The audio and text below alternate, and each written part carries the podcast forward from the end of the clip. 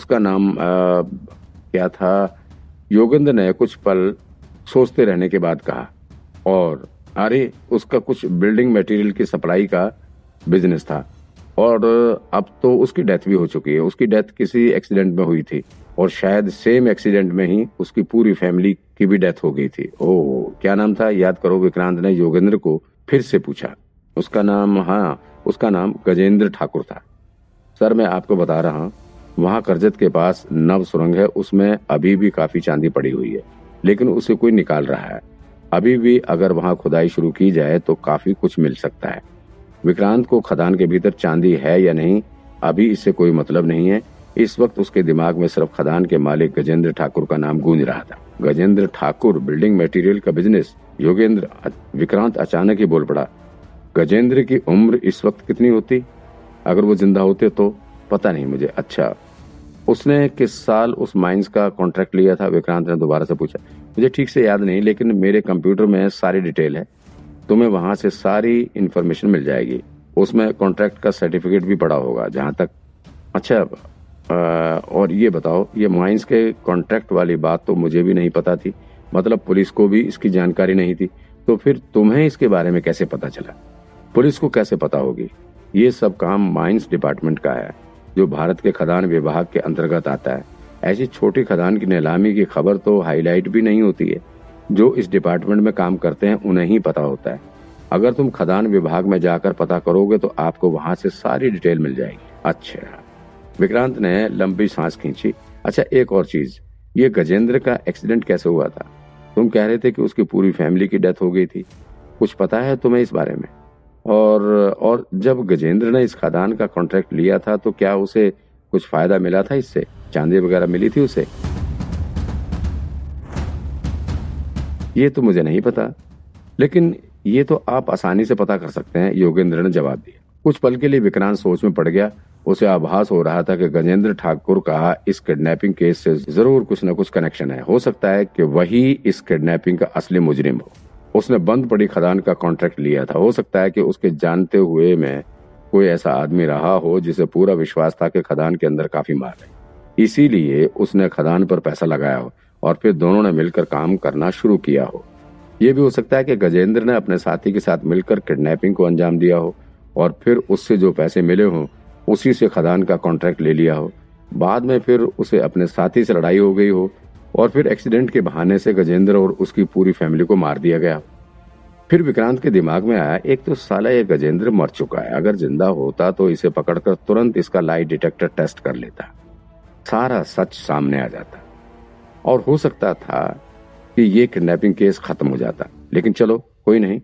वैसे Arthur road jail आने का काफ़ी फ़ायदा हो। विक्रांत को इन दो कैदियों से काफ़ी कुछ जानने को मिला। विक्रांत अब जेल से बाहर आ चुका था। अब वो सीधे पुलिस स्टेशन जाकर गजेंद्र ठाकुर के बारे में इन्वेस्टिगेशन करना शुरू करेगा।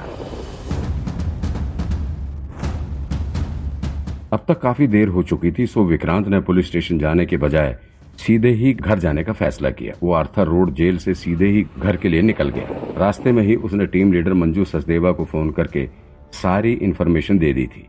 मंजू भी विक्रांत के काम से बहुत खुश थी। उसने विक्रांत की दिल खोलकर प्रशंसा की।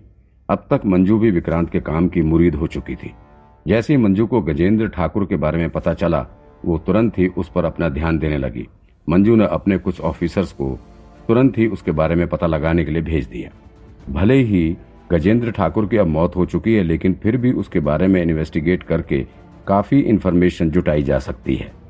फिर मंजू ने विक्रांत को यह भी बताया कि उसने सुंदर के अलावा बाकी बचे दो कैदी थे, उनके बारे में भी पता लगाने की कोशिश की है। लेकिन कुछ खास इन्फॉर्मेशन नहीं आई। उन दोनों का इस केस से दूर दूर तक कोई कनेक्शन नहीं दिख रहा है। इसलिए अब उन्हें छोड़ा जा रहा है। और अब उसे नहीं लगता कि आर्थर रोड जेल में कोई ऐसा कैदी मौजूद है जो कि इस किडनैपिंग केस से जुड़ा हो सकता है। इसलिए अब वो पुलिस डिपार्टमेंट के हायर अथॉरिटी से बात करके महाराष्ट्र के अन्य जेलों के कैदियों को भी इंटेरोगेट करने की तैयारी कर रही है। मंजू किसी भी कीमत पर मुजरिम को बख्शने के मूड में नहीं दिख रही थी। मंजू से फ़ोन पर बात करते करते विक्रांत अब तक अपने घर के पास पहुँच चुका था।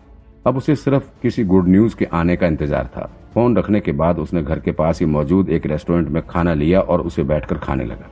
अभी वो खाना खा ही रहा था कि अचानक से अदृश्य शक्ति का मैसेज उसके पास आ गया। आज के दिन का उसका सक्सेस रेट छिहत्तर प्रतिशत रहा और विक्रांत को गिफ्ट के तौर पर एक नाइट विजन मिला था।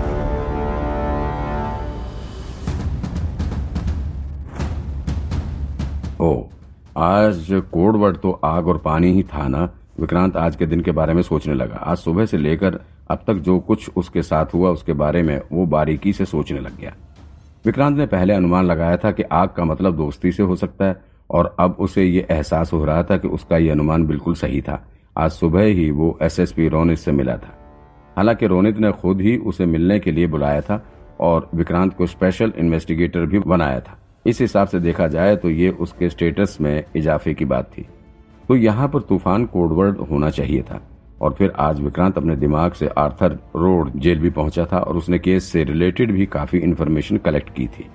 तो यहाँ पर उसे पहाड़ कोडवर्ड भी मिलना चाहिए था, क्योंकि इस कोडवर्ड का मतलब काम से है और विक्रांत ने काम तो किया ही था। ओ अच्छा ऐसा है। अचानक से विक्रांत के दिमाग में एक बात आई कि अभी पिछले दिनों में उसे पैसे का कोई सिंबल नहीं दिखाई पड़ा था, और फिर भी उसे पैसे कमाने को मिल गए थे। तो कहीं इसका ये मतलब तो नहीं कि अगर मैं चाहूँ तो अपने हिसाब से भी काम कर सकता हूँ। ज़रूरी नहीं है कि जिस चीज़ का पहले आए कोडवर्ड या सिंबल मिले, तभी वो काम होगा। अगर मैं चाहूँ तो अपने टास्क को खुद के हिसाब से भी सेट कर सकता हूँ। यानी कि अगर मैं केस सॉल्व करने की कोशिश कर रहा हूँ तो मैं बिना अदृश्य शक्ति की मदद के और बिना इसके किसी कोडवर्ड के सहारे में इसे सॉल्व कर सकता हूँ। मुझे बस अपना प्रयास करते रहना चाहिए। अदृश्य शक्ति द्वारा दिए गए आग के सिंबल पर विचार करने के बाद विक्रांत ने दूसरे कोडवर्ड पानी के बारे में सोचना शुरू कर दिया क्योंकि आज विक्रांत एसएसपी रोनित के साथ मिला और फिर उनके ऑफ़र को भी एक्सेप्ट किया। इसके बाद उन्हीं के कहने पर उसने गुंडों की पिटाई भी की। कुल मिलाकर रोनित के साथ अच्छी दोस्ती बनाए जाने के लिए जो कुछ किया जा सकता था, वो सब विक्रांत ने किया था। इस हिसाब से उसने अपने आग वाले कोडवर्ड के टास्क को अच्छे से पूरा किया था, लेकिन पानी कोडवर्ड वाले टास्क को विक्रांत अच्छे से नहीं कर पाया था। इस वजह से उसका सक्सेस रेट छिहत्तर प्रतिशत पर ही अटक गया था।